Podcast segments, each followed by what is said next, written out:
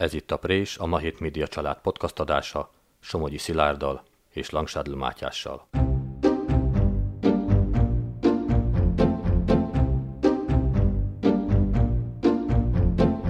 Létezik nacionalizmus a szlovákiai katolikus egyházon belül?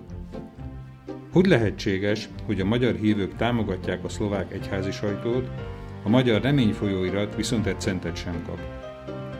Akad-e legalább egy maroknyi azokból a szlovákiai magyar katolikus papokból, akiknek a magyar közösség megmaradása is elsődleges?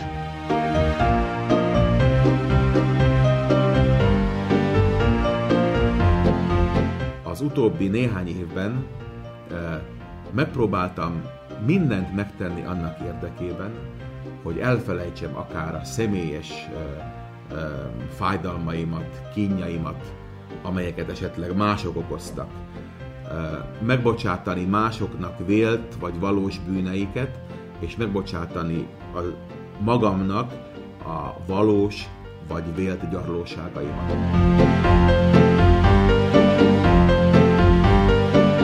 A hit egy soha be nem fejezett dolog. Egy olyan zarándokút, melyen gyakran vannak éles kanyarok, nagyobb akadályok, mondja Herdis György.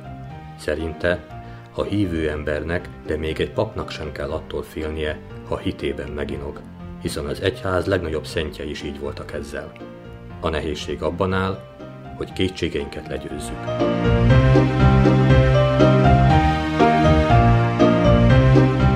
nekünk megvannak a magunk kényai, mint mindenki, minden embernek. És oda kell állni az emberek előtt, és a reménységről kell beszélni. És én nem tudok a, a reménységről úgy beszélni, ha önmagam sem nem hiszem el. Tehát nagyon idézőjelben mondom, hogy a, hogy a papnak ilyen főállású, reménykeltő embernek kell lennie a világban.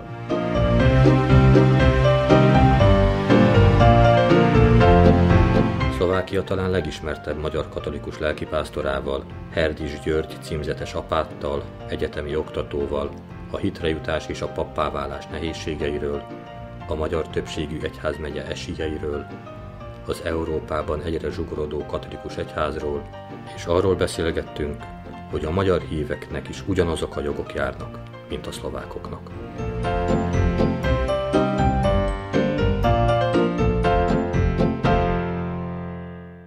Üdvözlöm a kedves hallgatókat, Önök a Prés podcastot, a Magyar Hét Média Család podcast adását hallják.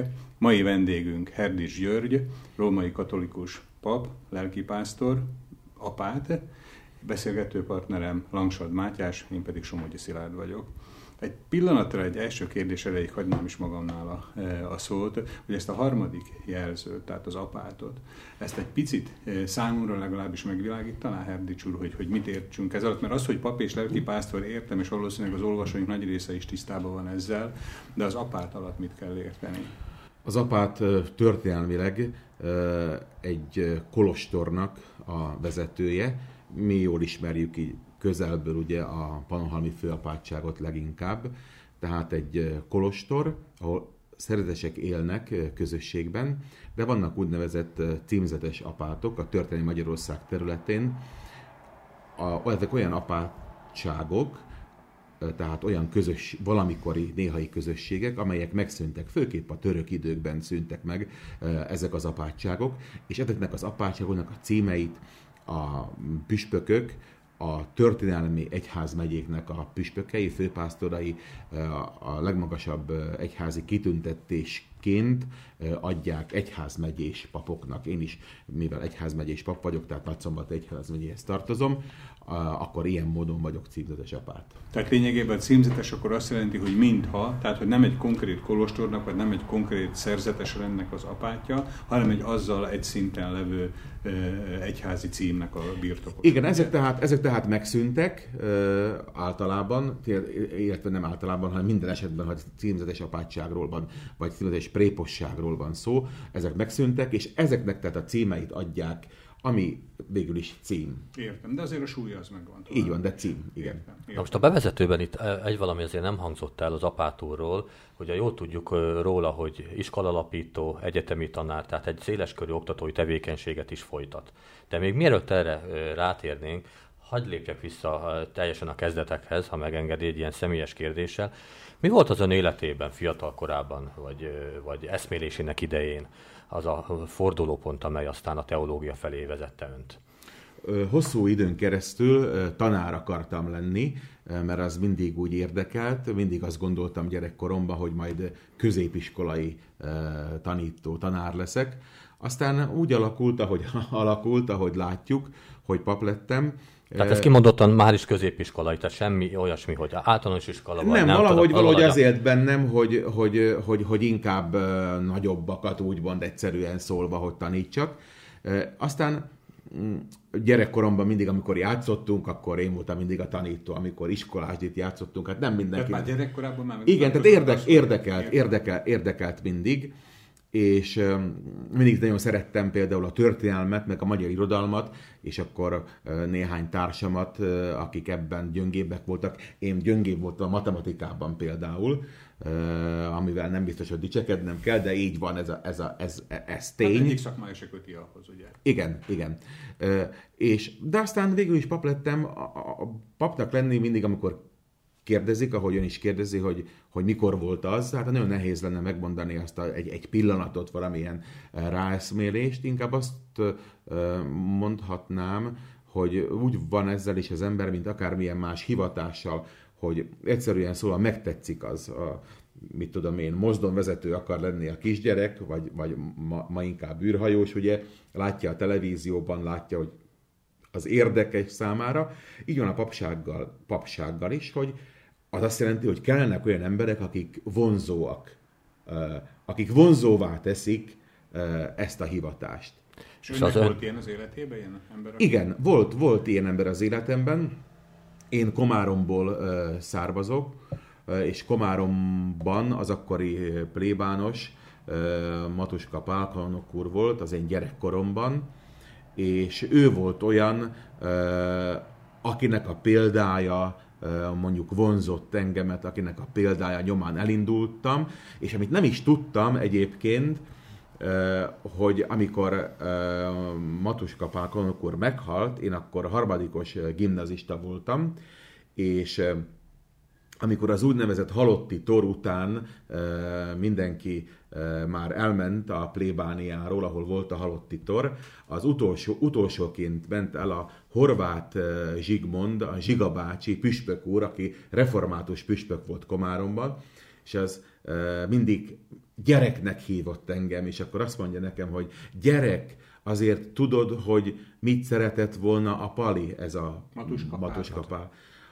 Hát azt, hogy azért majd te majd a nyomdokaiba lépsz egyszer. Komolyan, tehát akkor volt ő, egy ilyen igen, visszacsatolás a másik oldalon. Igen, igen, ugye? igen. A Zsiga bácsi egyébként, a Zsiga bácsit nagyon szerettem, eh, a református. Eh, tehát kapcsolatot ápolt a református egyházal és gyülekezettel is. Igen, és a, igen, igen. És igen. Nagyon, jó viszonyban, nagyon jó viszonyban voltak. Úgyhogy ő volt az, aki, eh, mert azt gondolom, hogy mindig kell, kell egy ember, vagy emberek, akik, akik, akiknek kapcsán, akinek révén azt mondom, hogy ez egy érdekes, ezt én is szívesen csinálnám. Ugye, ugye minden hivatásnál, ahogy az imént is mondtam, hogy, hogy jó, ugyanis az, a teológia azt mondja, hogy a, hogy a, a, a, a természet fölötti a természetesre épül. Tehát úgy vagyok hívő, nyilvánvalóan, hogy ember vagyok. Nagyon sokszor szoktam mondani ezt, hogy, hogy az lenne jó az ember életében, hogy ahogy, ahogy, ahogy történik a fejlődés, hogy, hogy először ember vagyok, nyilván megszületek. Aztán nagy részt ugye válok keresztényé, ugye, és aztán tudatosítom, hogy valamelyik nemzethez tartozom például. Tehát, hogy, hogy ember, keresztény, és a mi esetünkben magyar. Hogy milyen szép, és hogyha megtartanánk például mindent, ha, e, ezt a rendet, hogyha a mi gondolatvilágunkba is így épülne föl, hogy ember vagyok, keresztény vagyok, és tartozom valamelyik nemzethez, akkor sokkal jobb lenne, akkor nem helyezem az egyiket a másik elé. Értem, tehát hogyha ez így tudna állandósulni. Igen. Hogyha visszatérhetek egy picit erre a kölcsönös, mondjuk úgy példa, vagy pedig szimpátia kérdéshez, tehát hogy a, a Matuska, ugye Matuska Pál volt a Igen. kanonok pap, azt hagyományozta önre, hogy szívesen venné, hogyha a nyomdokaiba lépne. Hogy vajon egy, egy gyakorló pap, tehát hogy ugyanúgy például mondjuk, hogy a sportnyelves, sporthasonlattal élek, hogy meglátja a tehetséget mondjuk egy, egy fiatalba, hogy, hogy ebből egy jó pap lenne, tehát hogy mik azok a ismérvek, mert ugye egy focistánál föl tudnánk sorolni néhány olyan dolgot, ami a tehetségnek az ismérve. Hogy egy még nem pap, még egy nem eldöntött pálya előtt álló, mit tudom én, tizenévesben, mi az, ami a papságnak a jegyeit mutatja? Igen, ez, ez, ez akár azt is mondhatom, hogy vissza mehetünk a történelemben. Én a um, szlovák barátaimnak nagyon sokszor szoktam mondani, hogy, hogy szlovák gyerekek valamikor a történelmi Magyarországon, hogy egész esztergomi érsekek lettek némeikből. És általában mindig úgy volt, hogy a helyi plébános, a pap, ott volt az a gyerek, az a kisgyerek, ott ministrált, és akkor látod benne valamit. Azt mondja, ez a kisgyerek, ez, ez. És akkor annak idején, hogy a szegény szülő családból származott, akkor tanítatta őt. Látod benne valamit. És aztán ez, ez így ismétlődik végig, a mi esetünkben is, hogy azért valamilyen jelek vannak. Tehát, hogy szívesebben van a templomba, szívesen jár minisztrálni, kérdezget valamit. Nyugtalanítja Nyugtal... valamilyen kérdés. Igen, igen, tehát, hogy ez miért van így, ez, ez, ez miért van úgy, ez, ez miért így történik, ez, és, és otthon érzi magát, otthon érzi, ha lehet így mondani, otthon érzi magát a templomban például. Erdics úr praxisában volt már ilyen valaki, aki be, belelátta az, hogy ebből lehet... Igen, többen is voltak. Értem. És ez nagyon fontos számunkra egyébként. Tehát ez a hagyomány, vagy hogy is ma nevezzem, ez akkor e, folytatódik a régi igen. időktől kezdve. A stafétát tovább. Igen, to, to, to, e, e, tovább, egy, egyébként most eszembe jut, hogy, hogy egyszer, uh, egyszer kaptam valamiféle ajándékot gyerekként az akkori plébánosomtól, uh, akit beszélek, és akkor mondtam, igen, mondtam, hogy hát akkor nem tudom, hogy ezt el lehet-e fogadni, vagy és akkor nagyon, egyszer, nagyon érdekes dolgot mondott, ami mindig eszembe jut. Azt mondta, ja, mert valami ilyet mondtam gyerekként, hogy jaj, hát ahogy szok, szoktuk, hogy hát akkor hogyan tudom ezt majd meghálálni, és akkor azt mondta nekem, hogy te ezt vissza fogod nekem adni? Akkor, majd amikor neked lehetőséged lesz megint, akkor te megint másokat fog segíteni. Aha. Tehát, hogy ezt te visszaadod, hogy ez természetes, hogy te visszaadod. És ez nagyon sokszor eszembe jut, hogy, hogy, hogy milyen csodálatos dolog ez, hogy, hogy így végigvinni. És én, én remélem a, azt, hogy aztán utánunk is lesznek megint ilyen emberek. Mert, mert az igaz, hogy az egyházban is ott van az emberi gyarlóság, a hiba, amiket, amit nagyon sokszor kritizálnak az emberek, és sokszor joggal kritizálnak. Joggal kritizálnak de ott van benne a szép, meg a jó is, meg ott van benne ez a segítő szeretet is, és sok minden más is ott van benne. Soha nem ingott meg ebbe az érzésébe? Tehát azt, amit úgy mondta, hogy ugye középiskolás kora környékén azért már úgy formálódott, és ugye most azért már pár évvel a középiskoláskor után vagyunk, tehát ugye ön egy felszentelt pap, eh, hosszú éves tapasztalatokkal rendelkezik, hogy volt-e olyan, amikor megingott, nem a hitébe, eh, hanem a, a papi hivatásába, tehát hogy jól választott? E, igen, mert mindig azt szoktam mondani, hogy, hogy ha megkérdezik, hogy, hogy, hogy, hogy volt, nagyon sokszor, akár milliószor is, ami egy század másodpercig tart talán, ha lehet ezt időben egyáltalán kifejezi, kifejezni.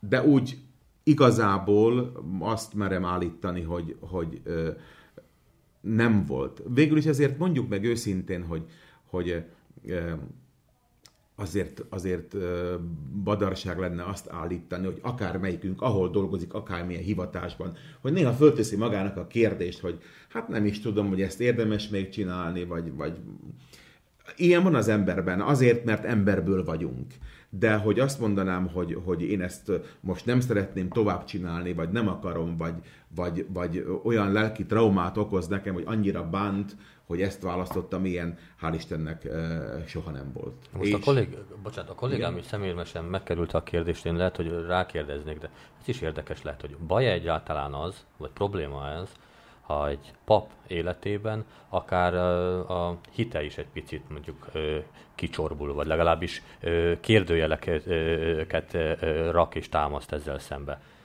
Igen, a kérdőjel soha nem baj. A kérdőjel soha nem baj. Nézzék, nagyon egyszerű a dolog.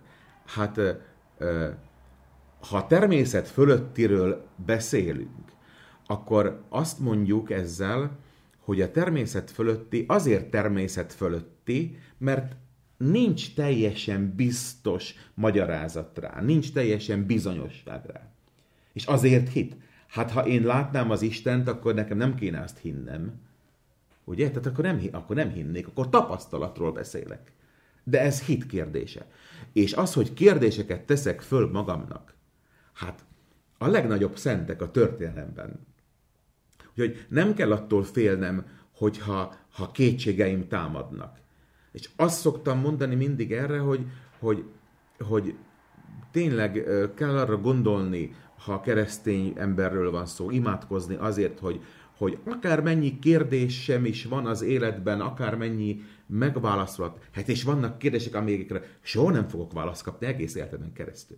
Éppen akartam kérdezni, hogy ezeket a kétségeket, elbizonytalanodásokat hogyan gyűri le egy pap, vagy hogyan gyűrheti le egy egyszerű hívő, most az egyszerűt a, jó, a szónak a Igen. pozitív, nemesebb Igen. értelmében gondolom. Az hogy, az, hogy, az, hogy hiszek, az azt jelenti, hogy, hogy, hogy tanulok. Az, hogy hiszek, az azt jelenti, hogy, hogy a hit az nem egy befejezett dolog.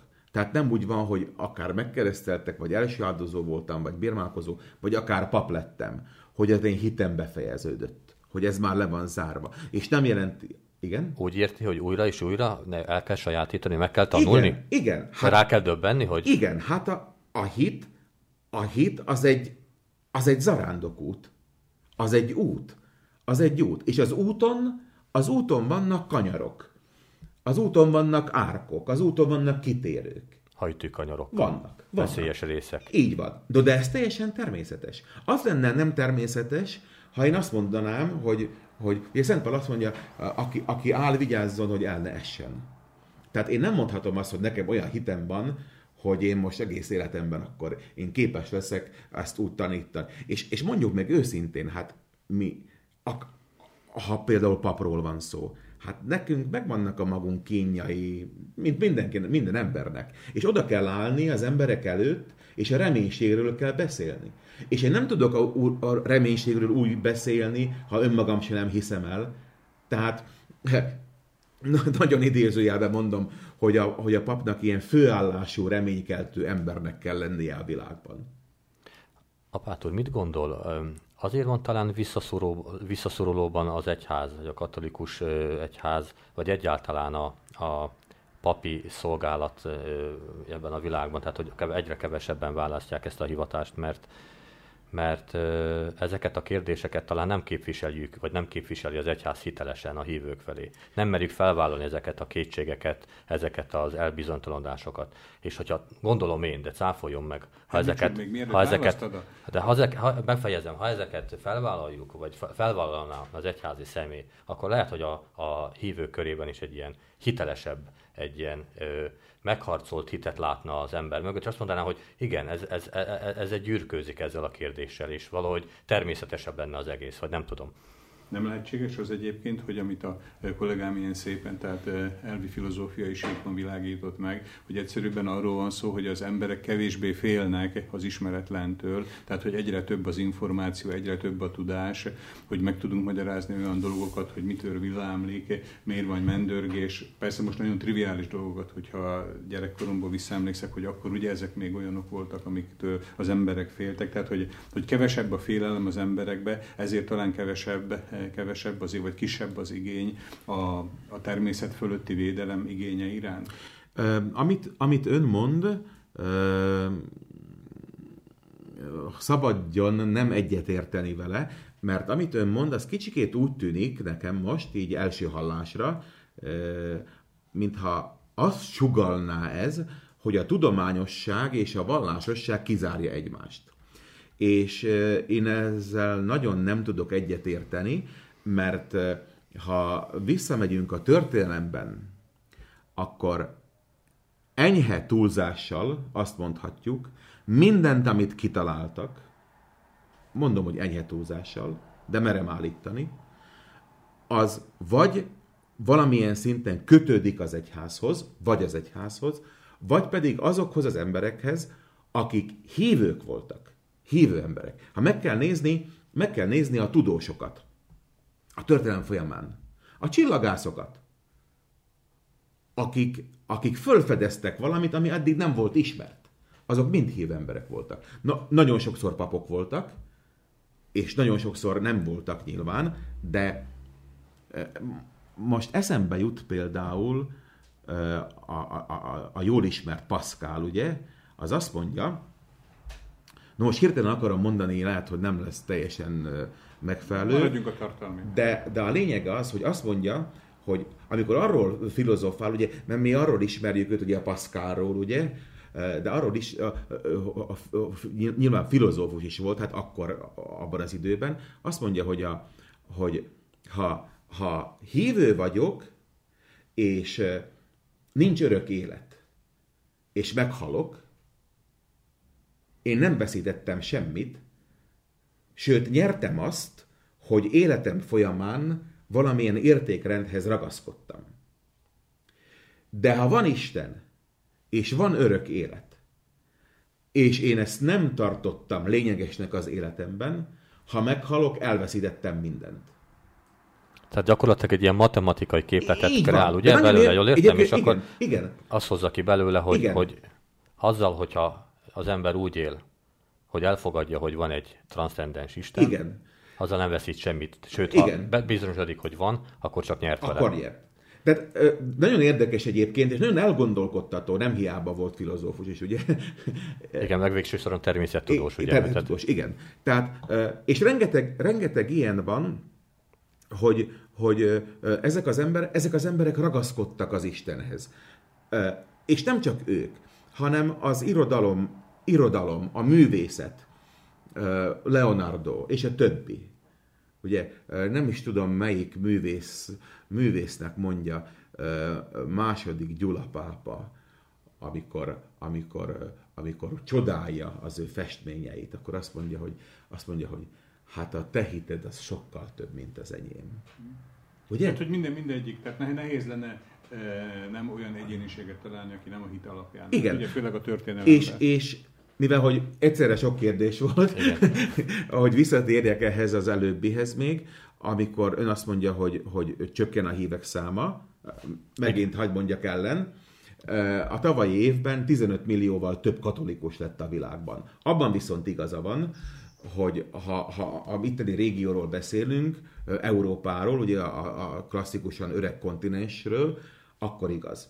Sőt, a, például Franciaország, amely az egyházhoz mindig a legközelebb volt, meg a legtávolabb is, a 18. Igen. század, ugye, stb., meg az előtt, de, de, de ez igen, Németország például. És hát mondjuk meg azért az utóbbi időben, akár, akár, akár a tradicionalistának nevezett Lengyelország is.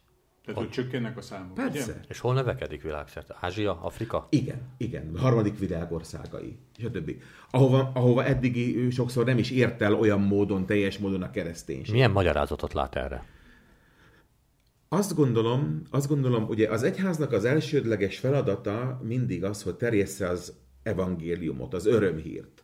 Az örömhír az, ugye, hogy, hogy Isten itt van velünk, tehát hogy az ő közelségében élhetünk. És a harmadik világ az egyház amellett, hogy ezt teszi, nagyon fontosnak tartja a fölvilágosítást, az egészségügyi szolgáltatásokat, a szociális szférának a kibontakozását, ami nálunk is fontos.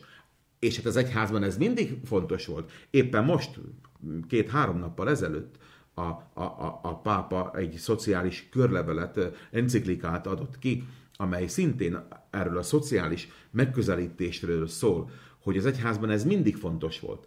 És lehet, hogy, lehet, hogy ez kicsit nálunk, kicsit nálunk háttérbe szorul. Háttérbe szorul. Uh-huh. És én nem azt állítom, mert az egyháznak nem az a feladata, hogy, hogy valamiféle szociális háló legyen, valamilyen szociális szolgáltatást nyújtson. De azt merem mondani, hogy az is a feladata. Ahogyan az sem a feladata elsősorban, hogy tanítson, tehát például iskolákat vezessen, de az is. Azért, mert idézőjelben mondva, meg lehet keresztelni, idézőjelben mondva, tehát keresztény szellemet lehet vinni mindenhova. Gondoljunk csak arra, ha, ha nézzük, a, nézzük a középkori filozófiát, Akvinoi Szent Tamás, aki megint csak idézőjelben megkereszteli Arisztotelésznek a tanítását. Tehát, hogy, hogy én amikor gimnáziumba jártam, a, a, a, az egyik tanárnő, az még a szocializmusban volt, fölírta a táblára nagy betűvel azt, hogy erő, nagy ebetűvel. És kérdezte, hogy miért írtam nagy betűvel. És arra gondolt ez a tanárnő, akit nagyon szerettünk, a Olá Ica néni Komáromban, hogy hát a mindenség föntartója az Isten. Erő. Igen. Tehát azt akarom ezzel mondani, hogy azt akarom ezzel mondani, hogy mindenütt lehet keresztény szellemiséget vinni, nem erőszakolni. A történelemben volt rá példa sokszor, ami nagyon so, rosszul sül el mindig. És nem kell mindenáron mindenkit keresztényé tenni, hanem meg kell mutatni az utat. Hogy van ilyen lehetőség is. Akkor jár el az egyház hely, és azt mondja, van ilyen, te választhatod ezt is. És tudják, az is nagyon fontos, hogy az ember az életében valamilyen értékrendszer mentén éljen. És vannak különböző értékrendszerek. És az lenne a jó ebben a világban, hogyha ezek az értékek valamilyen módon, ha lehet így mondani, ezek, akik, az, akik ezeket, a kép, ezeket képviselik, ezeket az értékeket, valamilyen módon összefognának, és akkor nyilván azért sokkal előbbre tartanánk. Tehát szeliden... Többször hangzott el, hogy tanítás, tehát akár az ön részéről, akár az egyház részéről, illetve a bevezetőben a kollégám mondta, hogy ő maga is egy iskola alapító hogy, tehát hogyha pár szót mondana a hallgatóinknak, tehát hogy milyen iskoláról van szó, tehát aminek az alapítását a vállára vette, vagy kezdeményezte, és hogy ott esetleg mennyire tudja ezt, ezt is kamatoztatni, ezt a fajta világlátást. A, itt Dunaszerdehelyen a Szent Erzsébet főiskolának van a kihelyezett tagozata. A Szent Erzsébet főiskola ma holnap 20 éves lesz. Dunaszerdehelyen 2011-től vagyunk jelen, de hát 9. 9. 9. éve. És e, itt szociál, el, először szociális munkás szak volt, e, csak, aztán a későbbiekben e, lett még hozzá e, pszichológia, és van a másik a egyetem, a Varsói Management Egyetem, amelynek a rektor helyettese vagyok, az pedig, az pedig itt menedzsment szakot kínál, illetve mm, pszichológiát majd az elkövetkezendő időben, arra most van, most várjuk az akkreditáció jóváhagyását. Ez egy kimondott egyházi intézmény? Nem, egyik se. Se a Szent Erzsébet, se pedig a Varsói nem egyházi. Tehát ez egy világi, akár egy Igen, magán, Persze, magán, ez mind a kettő magánegyetemről van szó. És mind a kettőnek, tehát itt Dunaszerdahelyen próbáltam tehát valamilyen teret adni. Nekem nagyon fontos, nyilvánvalóan, hogy magyar nyelven is tanulhassunk.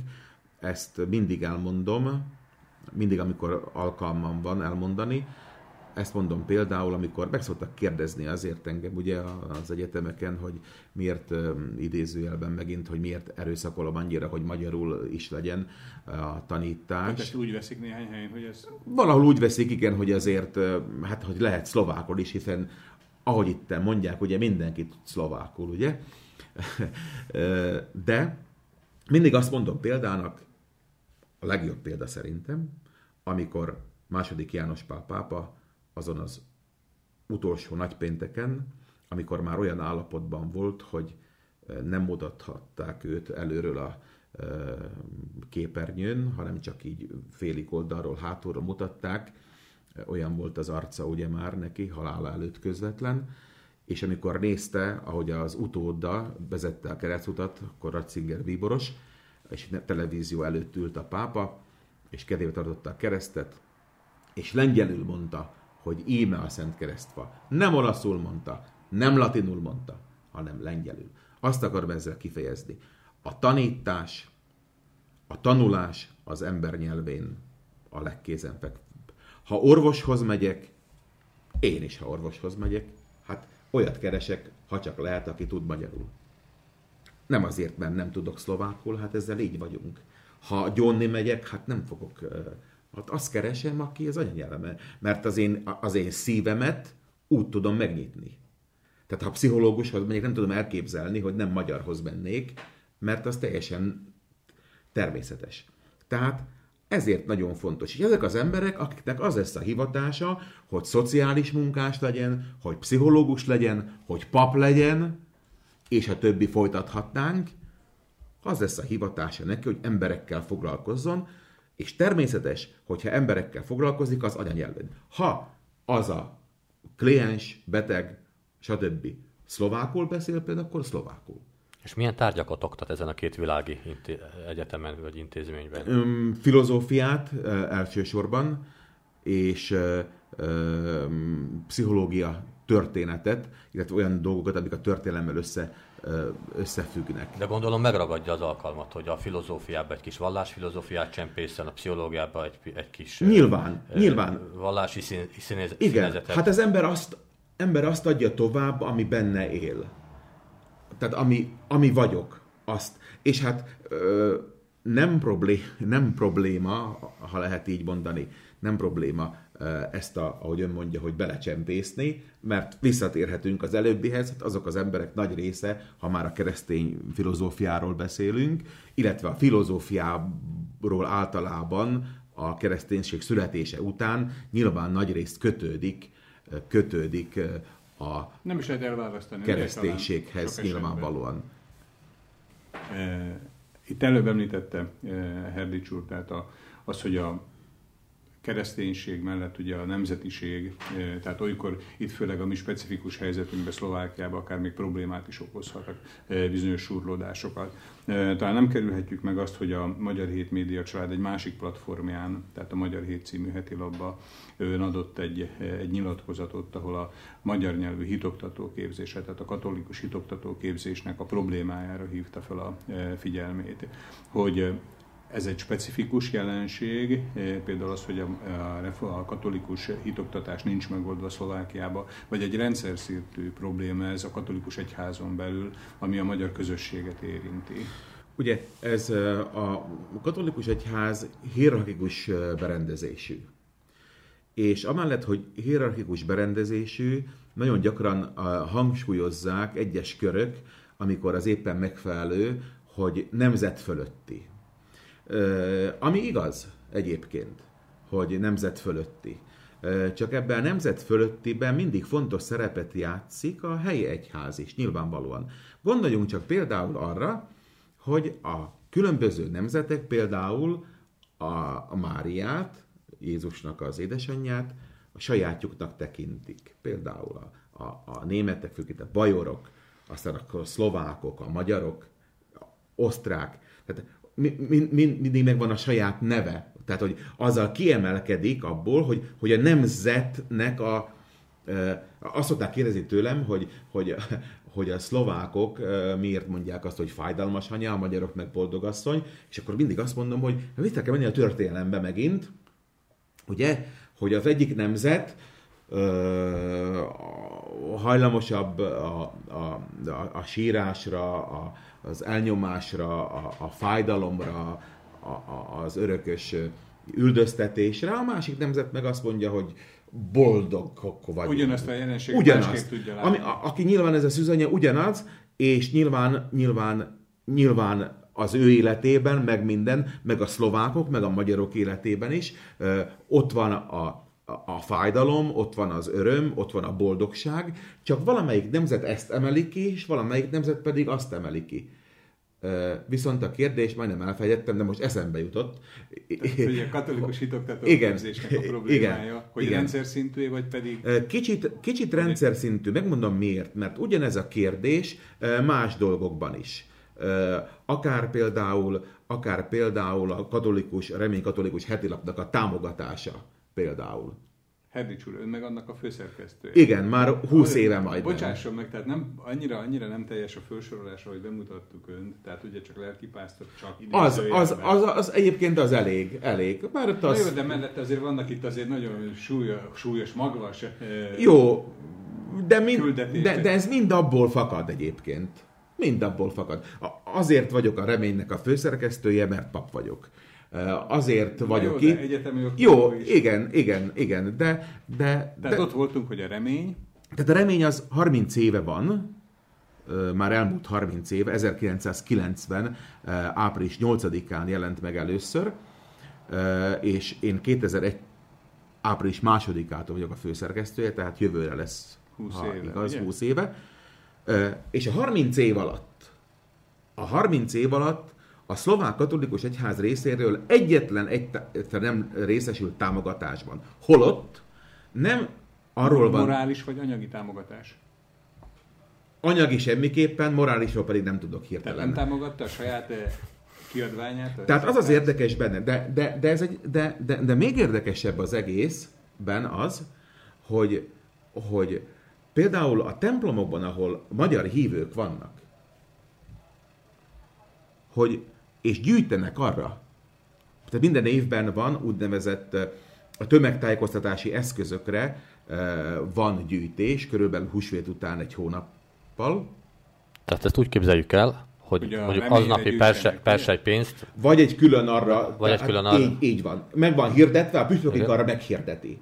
Tehát hogy gyűjtés van a tömegtájékoztatási pénz ezekre a célokra. Nagyszombatba elküldik a, a központba, és mi abból soha nem kaptunk Egyetlen egyszer. Tehát a Julis néni, Miközben a, magyar a Józsi bácsi, és akárki odadja azt a valamennyi pénzét, adnak a reményében nyilván, hogy magyar dolgot támogat, nem támogat magyar dolgot. Nem támogat magyar dolgot, hanem szlovák dolgot támogat. Támogatja a szlovák katolické novinit, a szlovák Lux TV-t. Nagyon érdekes, nagyon érdekes. A Lux TV-ben van hogy gyűjtenek, gyűjtenek a, ö, arra mindig, nem tudom, lehet, hogy minden nap is megy a reklám, lehet, hogy többször is, nem tudom, ö, hogy, a, hogy legyenek föliratozva a mm, hallás károsultak részére a, a, a programok, és akkor azt mondja,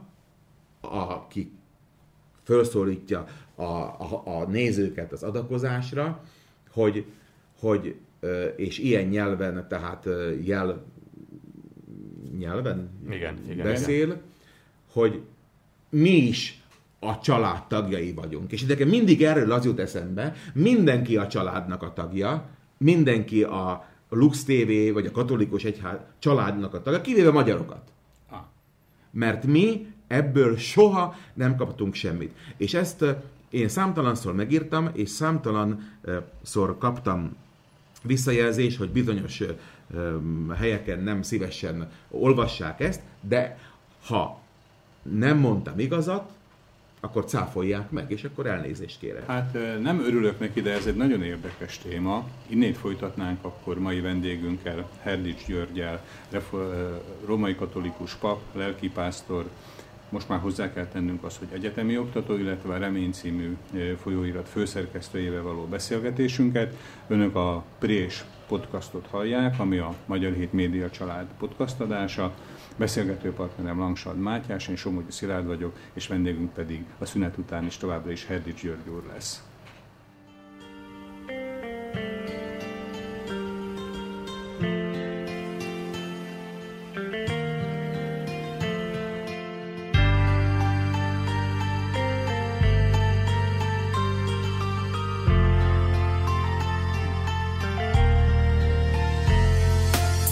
Jöttem valahonnan, megyek valahova. Az én vándorlásom nem szűnik meg soha. Jöttem ibolyák közt, ezüst patak szélén. Rétek illatával, zúgó erdők mélyén. Jártam piros arccal, fehér ludak után. Mezitelen lábbal, egy szál inkben csupán. Zivatarok útján, sokszor álltam félve. És hallgattam az úrnak beszédét a szélbe. Vihar megtipászott, zápor most a testem. Villám csatanáskor, égő szemmel lestem A menny fényességét, az ég megnyílását. Remegben néztem, hogy van-e a felhőn sárkány. Ha a nap kisütött, megráztam az ingem És úgy éreztem, hogy egy picit nőttem. A tarka szivárvány, ha lenyúlt a földre. Úgy láttam, hogy ő, Istennek az öve. Vándorló utamon, meg megálltam itt-ott És kinyíltak előttem, bilbo bazár titkok. Mihelyt láttam soknak, le is hult a szírma. Néztem egyedül, könyhulatva sírva. Lelkem pengette, Istennek az újja. A rezgő húrjai a fülembe fújja. Megpihent a szívem Isten tenyerében Mint pehes pacsírta az anyja fiszkében Vágyom rád Kisít szemekkel Vágyom rád. Most már mennem kell Vágyom rád. A földön elveszek Vágyom rád Segíts kérlek Isten A zeneszám után itt vagyunk ismét, eh, a Prés Podcast, a Magyar Hét Média Család podcast adásának mai vendége Herdics György úr, római katolikus pap, lelkipásztor, ezen kívül egyetemi oktató, illetve a Remény című katolikus magyar nyelvű eh, folyóirat főszerkesztője. A szünetünk előtt egy, eh, egy hát mondjuk úgy kritikusan, kritikusan fölfogható gondolatot eh, kezdtünk el a magyar eh, közösség helyzetéről a szlovákiai római katolikus egyházon belül, de ezelőtt, hogy mielőtt folytatnánk ezt a témát, eh, Langsad Mátyás. Igen, a szünet, szünet előtt erről volt szó egy picit. A szlovák katolikus egyház és a, tehát a itteni magyar hívek és a, magyar, a szlovák hívek, vagy itt látva a vezetésnek a viszonyáról, és én meg akartam kérdezni, ezzel kapcsolatban jutott eszembe, hogy hogy ugye közismert tény, hogy a katolikus egyház egy nagyvilág egyház, ugye több kontinensen, Vatikán, Vatikán központtal, stb.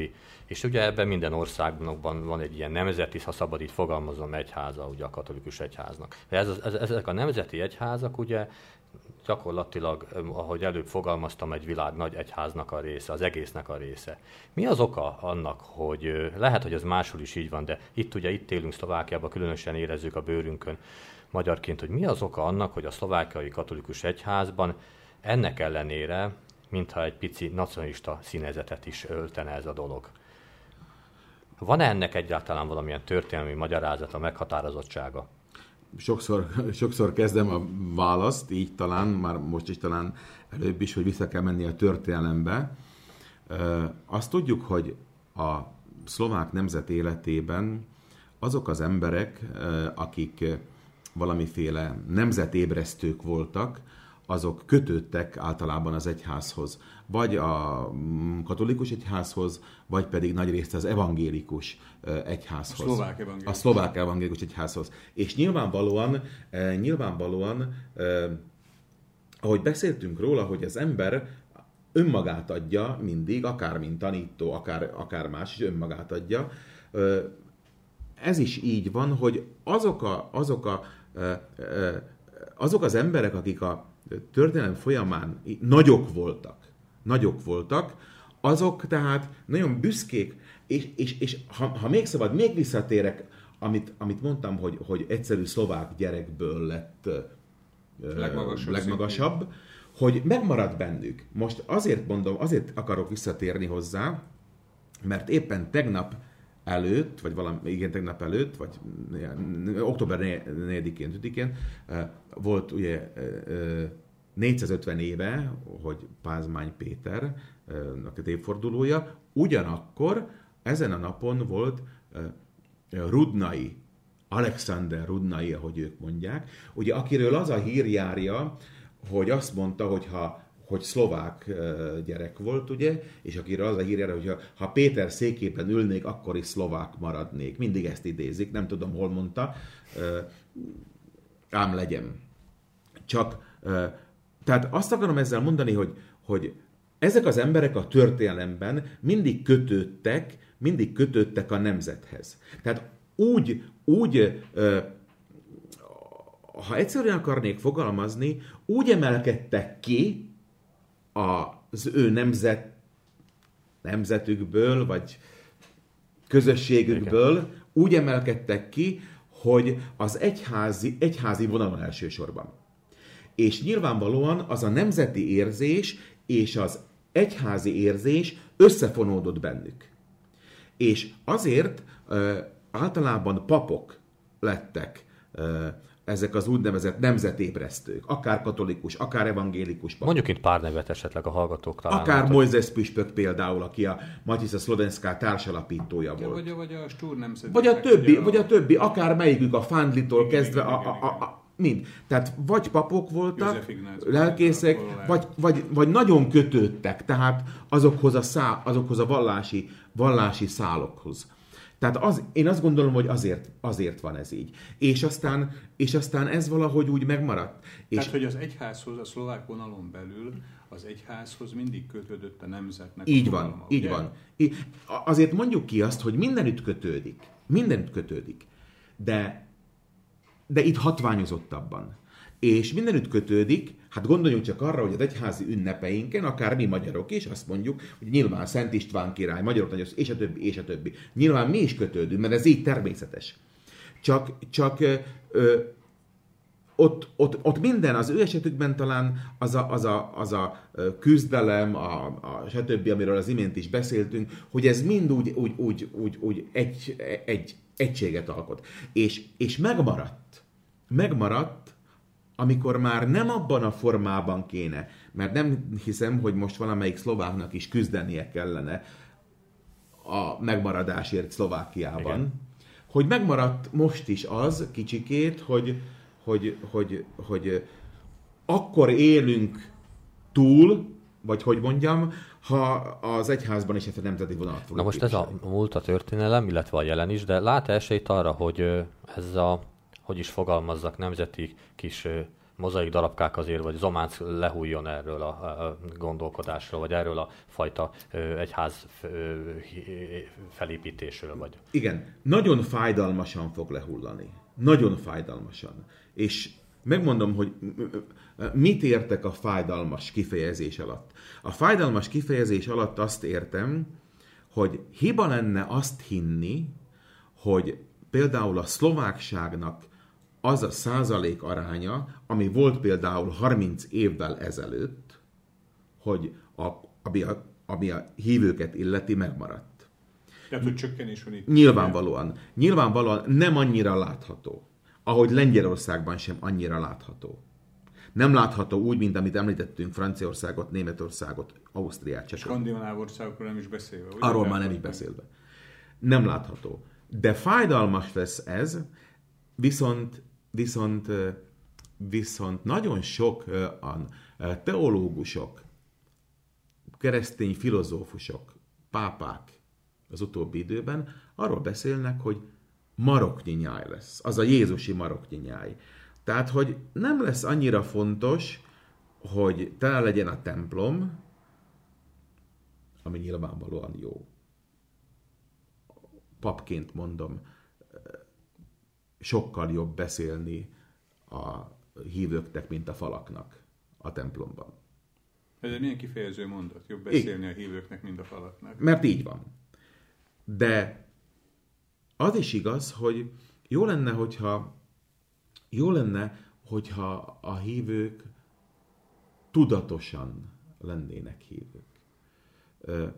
És ezt meg kell mondani, hogy nagyon fontos szerepe van a, a, a tudománynak, a tanulásnak, a tanulási készségnek mindig nagyon fontos szerepe van az egyháznak az életében, és ma, és most visszatérhetünk oda, amikor kicsit nehez, nehezményeztem esetleg azt, hogy, hogy a tudomány és a vallás, hogy, hogy mennyire fontos lenne például, hogy, hogy a, a híveink, akik templomba járnak, a szó jó értelműen fölvilágosultak lennének, hogy, hogy például ugye nagyon sokszor ugye szembeállítják, azt mondják, hogy szembeállítják. Hedrics úr, bocsánasson meg, hogy a szavában, csak hogy még maradjunk ennél egy kicsit Igen? a szlovák-magyar témánál.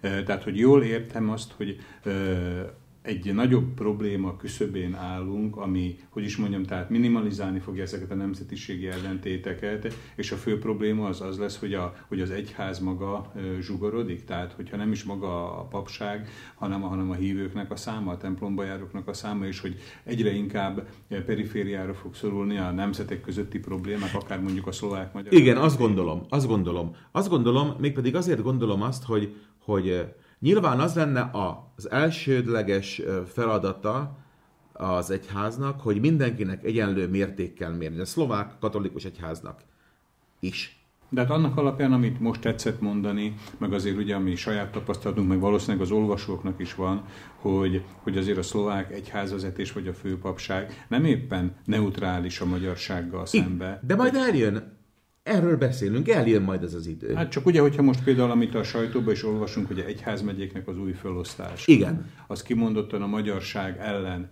eh, mondjuk úgy, hogy idézelbe kedvez, tehát hogy ellen Igen. erő. Akkor ugye most, amit ön mondott, a remény folyóiratnak a nem támogatása, de nem az, hogy egyszer-kétszer nem támogatják, hanem évtizedek óta nem támogatják. Ugye a hitoktatás, a magyar nyelvű hitoktató képzés nincs megoldva. Akkor, ha jól tudom, ezt kérem cáfoljon meg, ha nem így van, akkor a papképzés talán Szlovákiában a magyar nyelvű kiskoroknak a képzése nincs. Ez mind-mind olyan dolog, ami nem magától történik.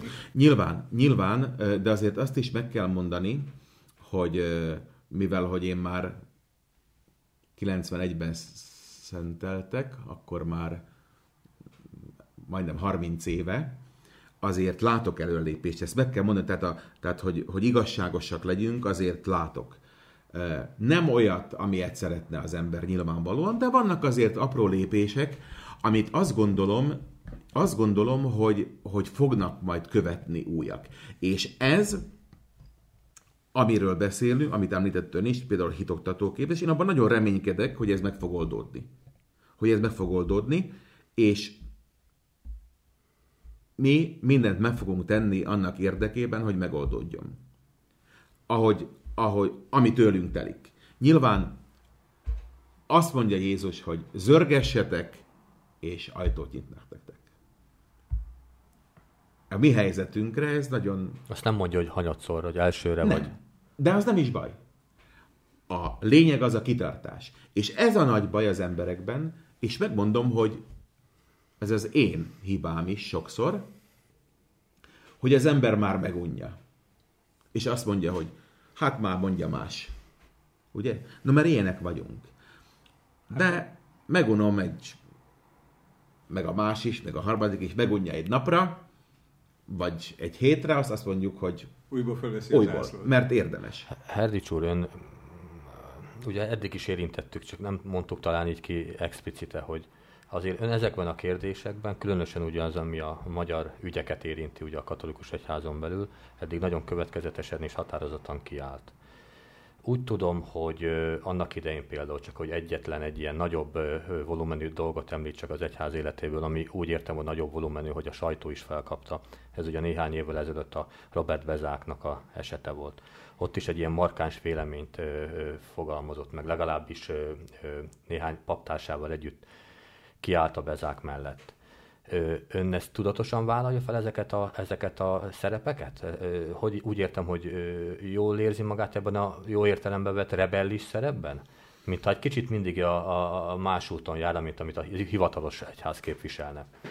Igen, ö, azt merem mondani, hogy, hogy egyrészt jól érzem magam azért, mert azt gondolom, azt gondolom, hogy, hogy az igazság mellett állok de meg kell mondanom azt is, hogy vannak dolgok, amiben tévedtem. Mindenki így van ezzel.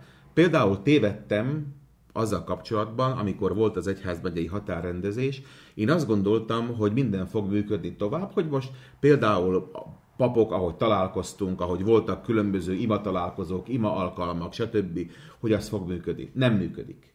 Tehát ebben tévedtem. Azt gondoltam, hogy ez majd úgy azért mégis összeszokott társaság, de most az egyik az egyik püspökséghez tartozik, a másik a másikhoz. De az igaz, hogy vannak dolgok, amelyek, amelyek foglalkoztatnak. Konkrétan ön a Bezák érsek urat mondta, ott nem is az volt a, nem is az volt a, én, én nem azt kerestem elsősorban, hogy kinek volt igaza, hanem nekem a móddal volt problémám. Tehát ahogy őt ahogy, ahogy. Tehát ez egy más dolog. Nézzék, mondtam, hogy a katolikus egyház hierarchikus fölépítésű. És én, mint pap, vannak dolgok, amiket nagyon nehezen fogadok el, megmondom őszintén. Tehát ebben a hierarchikus rendben. Igen, de elfogadom.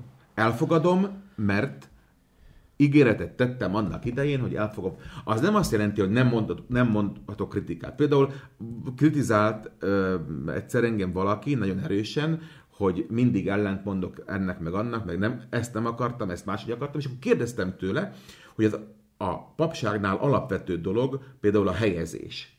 És akkor kérdeztem tőle, hogy... Hogy kit hova Igen, el, ugye? vajon én, én, lemondva például a jogokról is, amit megtehettem volna, hogy következetes vagyok, hogy a helyezésnél például, hogy nem megyek el, mert az egyházi törvénykönyv pontosan meghatározza kinek, hova, miért, milyen módon. És nem tettem ellene semmit, én mindig minden playbanit elfogadtam például. Tehát ilyen kifogása senki nem lett ellenem. Az, hogy van véleményem valamiről, és más a véleményem, akár a bezákkal kapcsolatban, hogy tisztességtelenül jártak-e, mert ha, ha, ha van vád, ami az ő esetében volt, de nem volt vádló, hanem az volt, hogy valaki mondta, valaki levelet küldött, valaki ezt beszélte. Ha van vád, akkor kell lenni vádlónak is. A vádló az nem az, hogy, hogy, hogy, hogy levelet írok, és nem írom alá. Az nem vád. Akkor most elnézés, hogy önöket most így fogom, ilyen csúnyát mondjak önökről, de magamról is. Hát bárki mondhat rólunk bármit. És akkor az igazzá válik. Azért, mert az az ember, aki nem kedvel bennünket, Igen. Hát attól igazzá válik az? Attól nem válik igazá. Ha van vád, kell lenni vádlónak. XY ezt állítja rólad. Igaz-e, vagy nem? De nem azt mondom, hogy az egyház, az egyház egységén megőrzésének érdekében nem mondjuk meg, hogy ki vádolta meg. Hát ez hogy lehet? Hát hogy védekezek, hogy védekezek én, ha valaki megvádol, ha nem tudom, hogy kivel szembe védekezzek? Mit tudok, mit tudok én tenni? Szóval, tehát, hogyha jól értem a szavait, akkor a, a bezákérsek elmozdításán elsősorban akkor az eljárás az, ami, Persze, ami, ami mert hogyha az igaz minden, az összes vád igaz lenne, akkor én is azt mondom, hogy igen, nem alkalmas arra a pozícióra. De abból kiderült, hogy máig nem tudjuk, hogy abból a nem tudom tizenvalamennyi pontból, hogy akár egy is igaz volt-e. Mert ha igaz, akkor mindenkinek igaza van, aki hozzájárult az ő elmozdításához. Érte, valami retorzió akkor, amikor ö, felszólaltak, vagy nem is tudom, kiálltak Igen. legalábbis egy ilyen szimbolikus módon a Igen, hát ö, engem, engem akkor, ö, én lemondtam a Dunaszerdahelyen, Dunaszerdahelyen voltam akkor plébános, lemondtam az esperességről, plébánosságról nem mondtam le, hanem az esperes hivatalról, ami nem kötődik semmiféle székhez, akármelyik falun lehet a kedves esperes. Szavát ne felejtse talán a olvasóinknak is egy része, de én biztosan nem pontosan vagyok jártas ezekbe a kifejezésbe. Mi a plébános, és mi Igen. a különbség a plébános a... és az espes? Igen. Sokszor hallom én Igen, a plébános az a, a plébánia, például a Dunaszerdahelyi, mostani Dunaszerdahelyi plébános, esperes is. Tehát a Dunaszerdahelyi plébánia, a Dunaszerdahelyi egyházközségnek a vezetője, amellett esperes, aki a Dunaszerdei esperesének a vezetője körülbelül 10 plébánia tartozik hozzá. Tehát, hogy az esperes alá tartozik több plébános. Igen, így értem. van, így van. És akkor ezek közül az egyik plébános például a Dunaszerdahelyi plébános. Így van. De most ez egy személy. Akkor. Most egy személy, igen. Értem. Így szokott, általában a városban szokott lenni, de nem, nem az egyház jog nem köti a értem. városhoz. És akkor ön erről lemondott? Akkor lemondtam, erről és akkor aztán elhelyezett, e, e, e, Orosi érsek úr akkor, akkor elhelyezett, nem oda, amit megígért nekem, hanem egészen máshova. Megkérdezhetjük, hogy hova helyezték? Bakára. Igen. Bakára. És ott voltam aztán három évig, és én aztán én kértem, hogy nem szeretnék már ott lenni, mert a, mind az újság, mind pedig a főiskola elég elfoglaltságot ad, és akkor eleget tettek ennek a kérésemnek.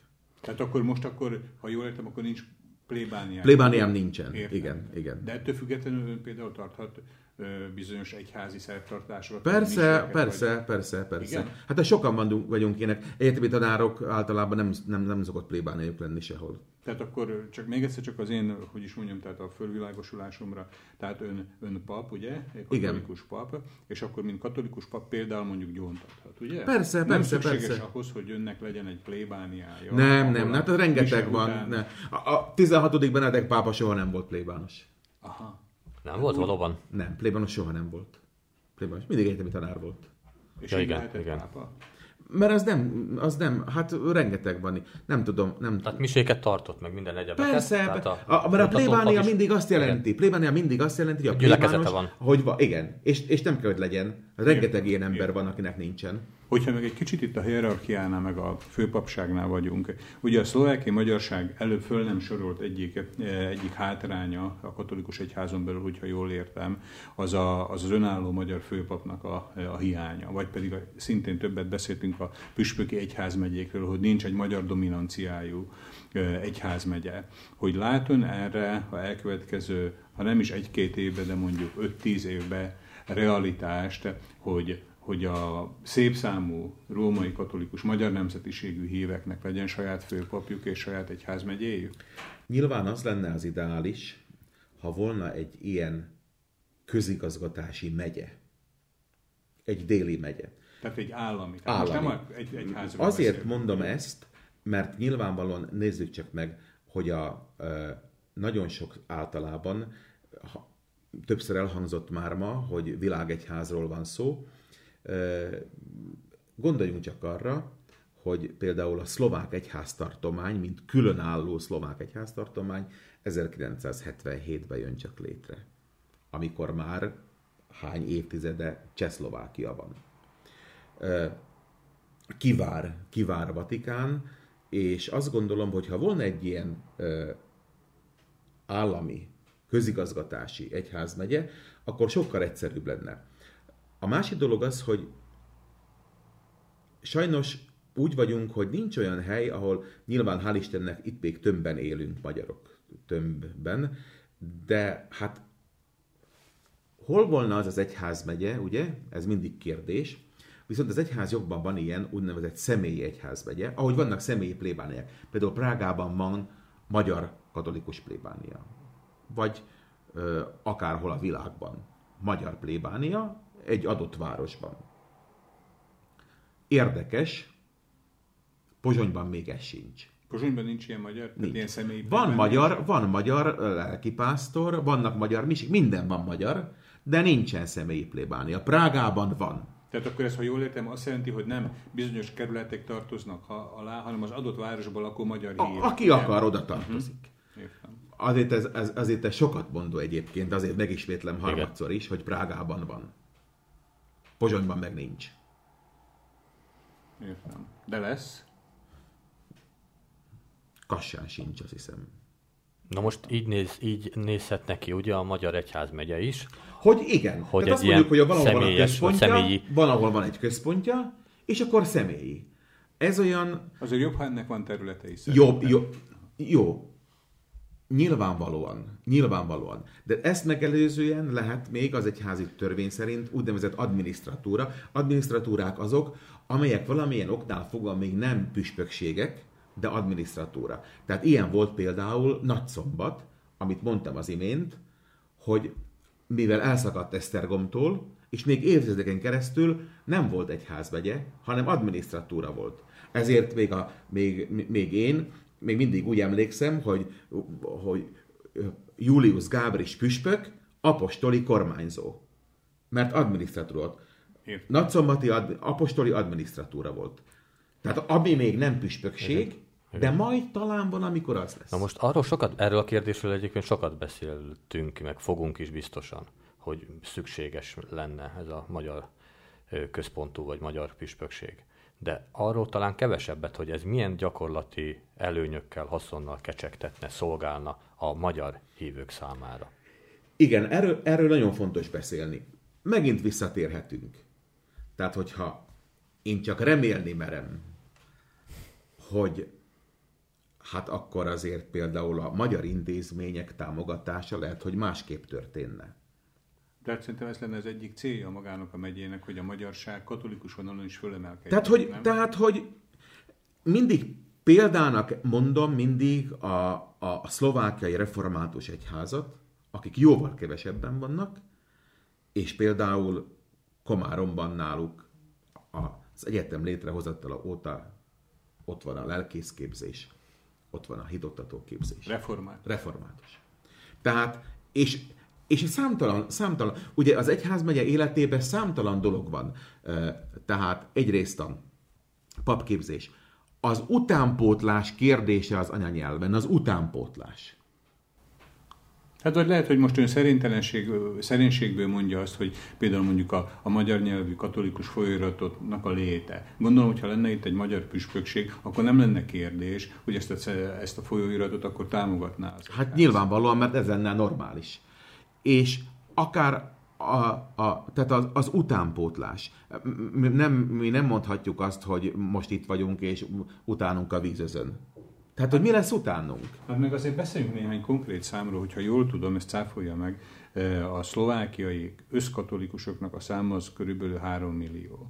És a magyar, ezekből a magyar híveknek, a magyar katolikus híveknek a száma majdnem pontosan a 10 százalék. Így van. Tehát ilyen pár így van. 300 valahány ezer. Tehát, hogyha egy 10%-os kisebbségnél, ugye például mondjuk olyan anomáliák vannak, amit eddig beszéltünk, de mondhatnánk azt, hogy hitoktató képzés, én most ezzel foglalkoztam, öt különböző szlovák egyetemen tanulható szlovákul, és egyen sem magyarul. Gondolom, hogy ha lenne egy ilyen egyházmegye, hát csak megoldódna egy ilyen. Valamilyen képzés. módon, nyilvánvalóan. De ez, ezek mind olyan dolgok, és, és rengeteg ilyen dolog van.